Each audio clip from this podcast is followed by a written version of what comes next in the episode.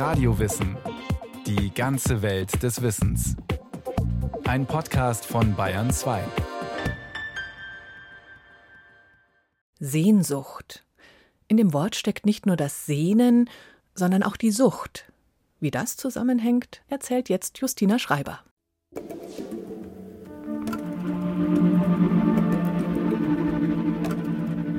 Nebelwolken, in denen es rötlich glimmt, sich auflösende Körper, implodierende Welten, gleißendes Licht, laute Wellen. Seit Urzeiten nehmen Menschen Drogen zu sich, allein, in Gruppen, zu rituellen Anlässen, einfach so. Sie trinken Wein, Absinth, rauchen getrocknete Kräuter, essen Pulver aus Pilzen oder Kakteen oder spritzen sich chemische Lösungen in die Blutbahn. Der Sozialwissenschaftler Robert Feustel hat untersucht, warum Menschen Jahrhunderte hindurch den Rausch suchten.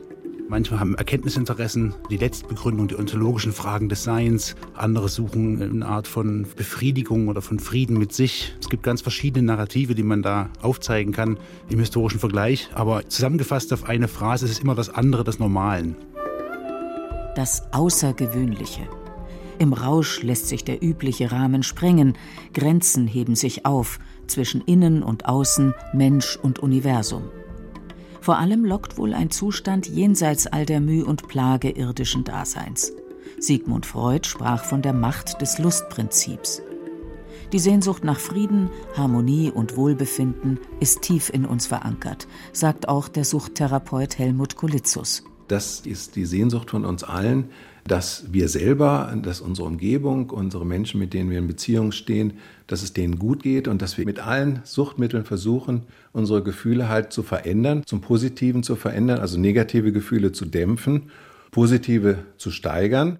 In einer nüchtern denkenden, modernen Gesellschaft jedoch gilt es als nicht ungefährlich, das Glück oder Gott oder was auch immer mit Hilfe einer Droge suchen zu wollen. Denn bei fast jedem Verhalten und bei fast jeder Droge sind es etwa so sechs bis acht Prozent der Menschen, die dann in so eine Abhängigkeit reinrutschen. Also die die Dosis steigern, die dann in den Missbrauch reinrutschen. Bis vor 250 Jahren gab es noch keinen Begriff von Sucht im Sinne einer stofflichen Abhängigkeit oder Vergiftung. Man konstatierte allenfalls unentbehrliche Gewohnheiten, wenn einer das Opiumessen nicht lassen konnte. Das Wort Sucht, das etymologisch eng mit Siechtum zusammenhängt, meinte pauschal Krankheit. Bezeichnungen wie Gelbsucht oder Schwindsucht zeugen davon. Auch die Sehnsucht definierte sich, laut deutschem Wörterbuch der Brüder Grimm, als Krankheit schmerzlichen Verlangens. Denn ohne Leidensdruck keine Sehnsucht und ohne Sehnsucht kein Leidensdruck. Wie Goethe in dem bekannten Lied der Mignon erklärt. Nur wer die Sehnsucht kennt, weiß, was ich leide.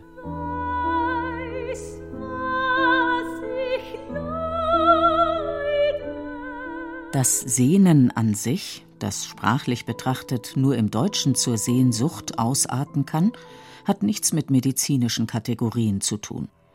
Um 1600 beschrieb es der christliche Mystiker Jakob Böhme als innere Suchbewegung, also auch als eine Art philosophisch-theologisches Erkenntnisinteresse.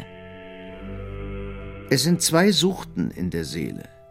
Eine suchet immer das irdische Wesen, eine ist Gottessucht und suchet Himmelreich.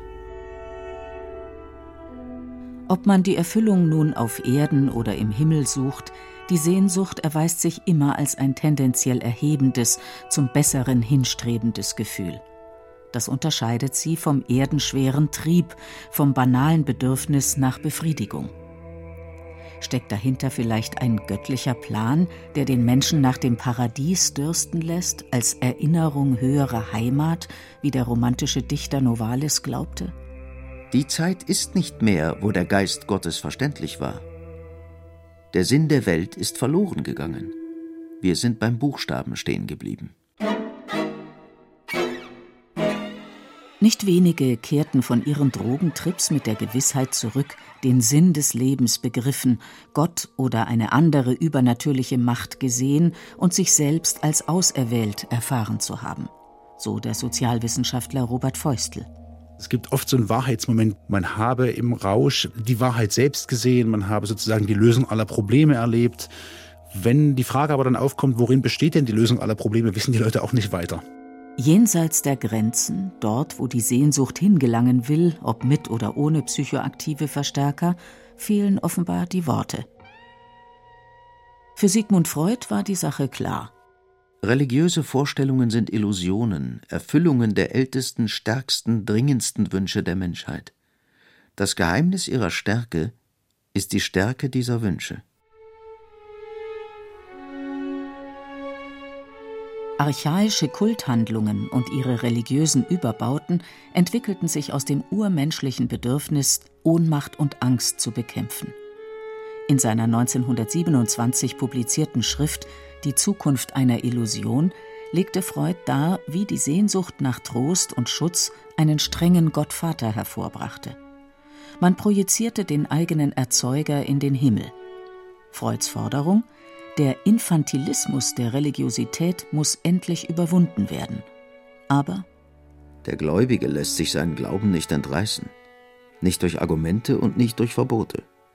Gelänge es aber bei einigen, so wäre es eine Grausamkeit. Wer durch die Zenien Schlafmittel genommen hat, kann natürlich nicht schlafen, wenn man ihm das Mittel entzieht.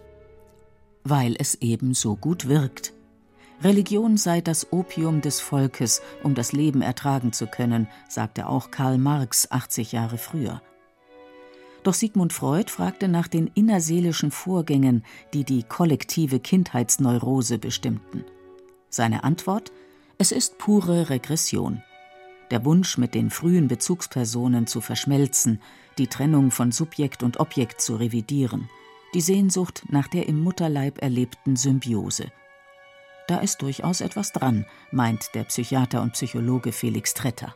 Also diese Passung, ich und meine Welt, ist immer wieder ein Problem und die Sehnsucht nach einer höheren Harmonie oder, oder man kann auch sagen Kohärenz oder wie man das bezeichnen will, also eine höhere Stimmigkeit, Passung von personalen Eigenschaften mit jenen der Umwelt, das würde ich jetzt mal so grundsätzlich als Mechanismus der Sehnsucht bezeichnen. Und zwei, drei Gläser Wein sorgen nötigenfalls für eine bessere Passung. Wie sagt man so schön, das Über-Ich ist in Alkohol löslich. Wenn die strenge Kontrollinstanz im Bewusstsein erst einmal ausgeschaltet ist, verdünnisieren sich auch die lästigen Konflikte des modernen Individuums zwischen Wollen und Können, Dürfen und Sollen, zwischen Kopf und Bauch. Drogen aller Art drehen an den Knöpfen der Selbst- und Weltwahrnehmung, manche mehr, andere weniger. Dass man das, was man von sich als real erlebt hat, wo man sagt, ja, das bin ich, durch diesen Rauschzustand, gerade durch diese sogenannten Psychodysleptika, also Substanzen wie LSD, die eben die Selbsterfahrung völlig verändern, dass man dadurch das Gefühl hat, doch zum Beispiel Jesus zu sein oder ganz magische Erlebnisse von sich hat. Im Rausch geht ein Teil der mühsam erworbenen Kultivierung wieder flöten. Der zugedröhnte Mensch macht die Eroberung seiner Natur zunichte, die als erklärtes Programm seit der Aufklärung läuft. Aber indem er sich einer Sehnsucht folgend scheinbar aus Zwängen löst, unterwandert er zugleich die Vorstellung, dass sich der Mensch mit Hilfe des Verstandes aus der Unmündigkeit befreien kann. Denn jetzt hat ihn eine Droge im Griff. Das moderne Subjekt jedoch ist ja eigentlich um Autonomie bemüht. Also das solitäre einzelne Individuum, das durch die Welt geht, einen eigenen Willen hat, Stärke hat und damit zu einem Phantasma einer Unabhängigkeit nachläuft, die natürlich dann nicht mehr mit einer Abhängigkeit von bestimmten Stoffen kombinierbar ist. Wir sind zwar von allen möglichen Dingen abhängig, also vom Schlafen, vom Atmen, vom Essen, vom Trinken, aber bestimmte Abhängigkeiten werden dann anders gewichtet, anders wahrgenommen. Auch die Sehnsucht nach Autonomie ist also eine Illusion. Aber künstliche Stoffe gelten heute fast schon per se als gefährlich. Verbreitete Nahrungsmittel wie Zucker sind in Verruf geraten, eine Droge zu sein. Wer auf der sicheren Seite, also gesund leben will, verzichtet und sucht beim Joggen den Flow oder holt sich beim Free Climbing den ultimativen Kick.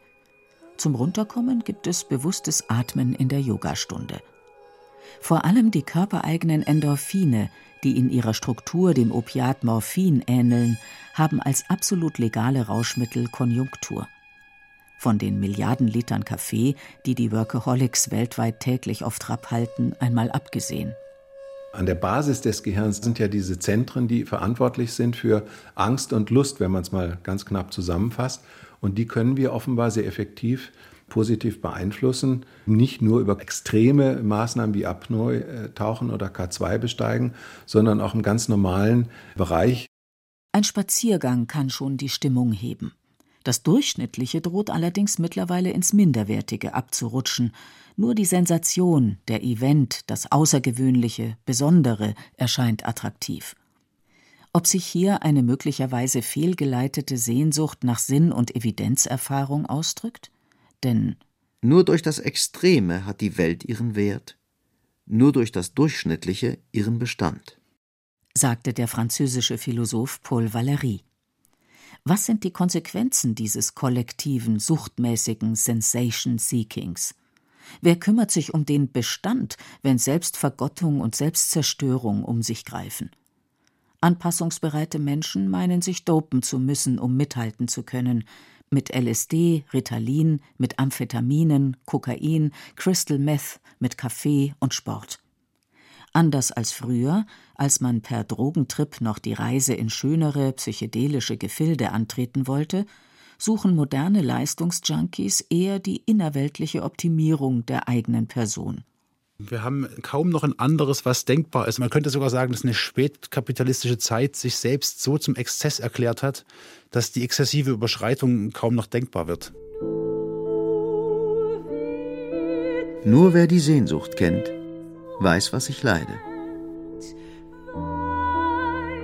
Das Lied der Mignon aus Goethes Roman Die Lehrjahre des Wilhelm Meister spricht wohl nicht mehr jedem aus dem Herzen. Nur wer sich noch mit seinen Emotionen identifiziert und sie vielleicht sogar tränenreich durchlebt, weiß, was wahre Sehnsucht ist. Es ist ein altmodisches und zugleich auch ein jugendliches Gefühl. Allein und abgetrennt von aller Freude sehe ich ans Firmament nach jener Seite. Auch wenn das moderne, entfremdete Subjekt seinen Gefühlshaushalt distanziert zu steuern versucht, um seine Emotionen für irgendwelche Zwecke zu nutzen, es bleibt eine anthropologische Konstante, meint der Psychiater Felix Tretter. Dass ich irgendwo einen Anker werfen möchte und einen Rückbezug, weil ich ja unterwegs bin also dieser Versuch, irgendwo einen Halt zu finden. Es haben sehr viele Literaten eben auch, die sehr im Bereich für die Psychiatrie interessant sind. Reinhard Götz zum Beispiel. Reinhard Götz veröffentlichte 1983 den Debütroman Irre. Der zum Beispiel irgendwo formuliert sagt, wo ist ein Halt in dieser Welt für mich? Und da kann man daraus ableiten, also dass es wirklich um ein Bedürfnis nach Bezogenheit, nach Gebundenheit, nach Einbettung geht.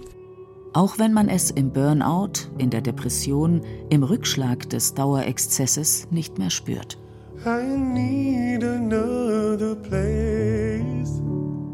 Sehnsucht ist ein gerichtetes Gefühl. Rückwärts geht der nostalgische Blick, vorwärts der utopische und hinaus ins Weite der romantische. Da lockt der ferne Geliebte, die Heimat, das verlorene Paradies, ein mögliches Glück. Sehnsucht überwindet Zeit und Raum und sie verklärt ihr Ziel. Aber je anziehender das Ersehnte erscheint, umso schmerzlicher wirkt die Trennung. Eine bittersüße Eskalationsspirale kann sich in Gang setzen, ähnlich dem Teufelskreis der Drogensucht, die nach heutigem Verständnis vom Gebrauch über den Missbrauch zur Abhängigkeit verläuft.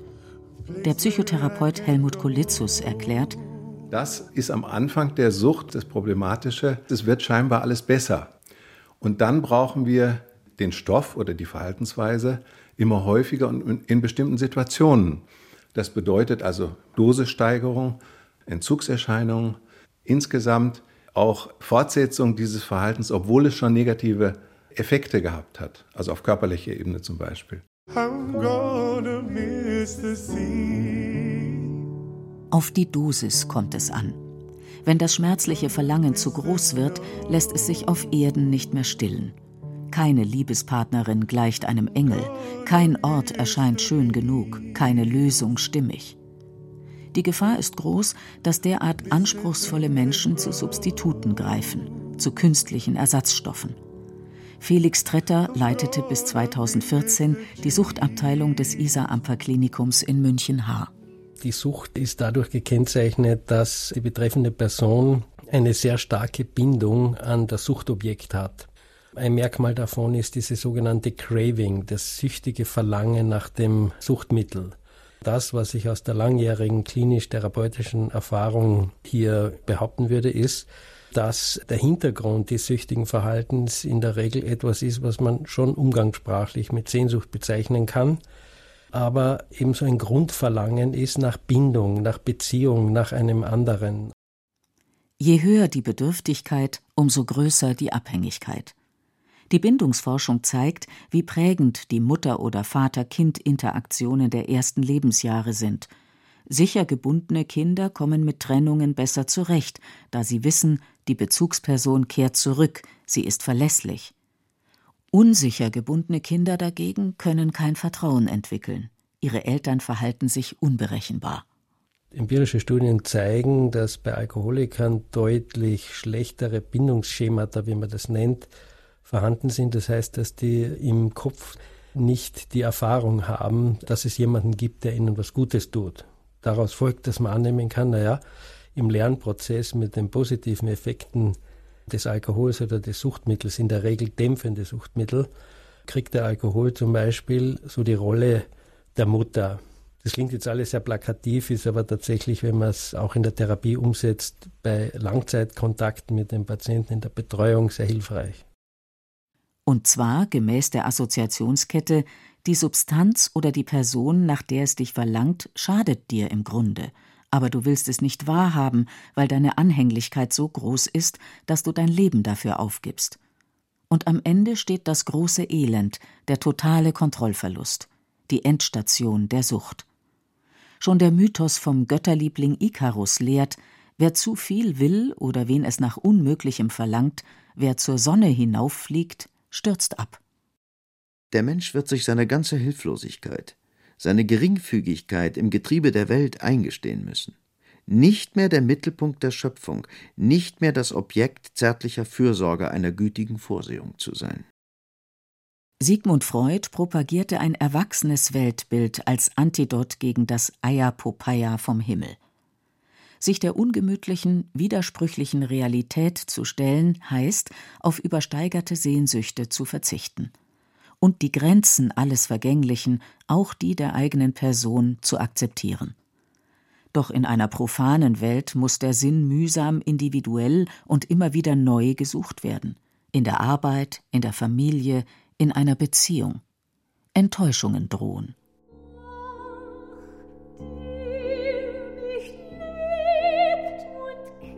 Ach, der mich liebt und kennt, ist in der Weite. Es schwindelt mir, es brennt mein Eingeweide. Nur wer die Sehnsucht kennt, weiß, was ich leide. Liebe und Erotik gelten von alters her als Quellen irdischen Glücks. Was aber tun, wenn das Gegenüber fehlt, wenn da niemand ist, der einem hilft, den eigenen Oxytocinspiegel luststeigernd zu erhöhen, wenn die Seele hungert die Lehre ist das häufigste Gefühl, oder ist ja ein Gefühl der Gefühllosigkeit, wenn man so will, das dann künstlich betäubt wird, eben zum Beispiel mit vermehrtem Alkohol oder vermehrtem Rauchen oder ständigem Fernsehen, weil man einfach nichts Sinnvolles mehr zu tun hat. Nicht jeder kann die Imaginationskraft der Sehnsucht effektiv umsetzen und dichten, malen, musizieren oder philosophieren. Als starker Motor der Kultur hat die Sehnsucht schon unzählige tröstende, animierende und inspirierende Werke hervorgebracht. Allerdings belegt auch die lange Liste saufender und anderweitig berauschter Künstler, dass kreative Produktion nicht zwangsläufig vor Drogenmissbrauch schützt. Es ist vielmehr so, dass sehr viele Künstler eben auch zur Sucht neigen, weil die Sehnsucht vielleicht in ihnen zu stark war und das reale Leben vielleicht nicht die Erfüllung gebracht hat. Da hilft, therapeutisch betrachtet, nur die Ansprüche runterzuschrauben. Das kleine Glück der Zufriedenheit zu entdecken und nicht von heute auf morgen trocken sein zu wollen, sondern jeden Tag aufs Neue zu beschließen, das Glas stehen zu lassen.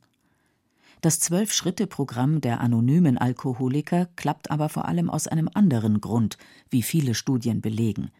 Sie ersetzen den Alkohol durch die Idee eines fürsorglichen Gottes. Spiritus contra spiritum, so brachte es der Schweizer Psychiater C.G. Jung, Sigmund Freud zum Trotz, im Dialog mit dem Gründer der Selbsthilfegruppen auf den Punkt die zeigen ja, dass diese letztendlich philosophischen Fragen, die sie dann religiös beantworten, dass das eine ganz wichtige Leitstruktur fürs weitere Leben ist. Trotz kleiner Rückfälle, aber es ist eine Ordnung da, eine Linie da, also Schlüssigkeit, Stimmigkeit. Und das, glaube ich, ist das Wichtige. Also das trifft dann die ganz zentrale, für alle Menschen bestehende Frage an Problematik. Der Sehnsucht ein gut verträgliches Ziel zu geben, ist eine Form der Suchttherapie, um die Betroffenen aus der Endlosschleife zu holen. Ansonsten gilt es, ihr Potenzial zu nutzen. Denn rüttelt die Sehnsucht nicht hier und da auch heute noch an den Gitterstäben unserer entzauberten Welt und fragt, gibt es da draußen, jenseits des sattsam Bekannten, nicht doch noch andere Denk- und Lebensmodelle, vielleicht sogar noch nicht oder nicht mehr erkennbare Lösungen oder schöner noch eine Art von Erlösung in greifbarer Zukunft?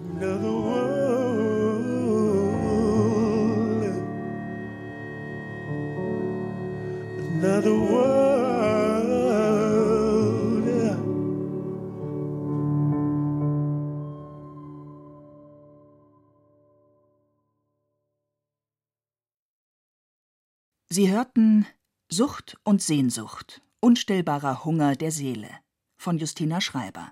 Regie Irene Schuck. Technik Roland Böhm. Redaktion Susanne Pölchau.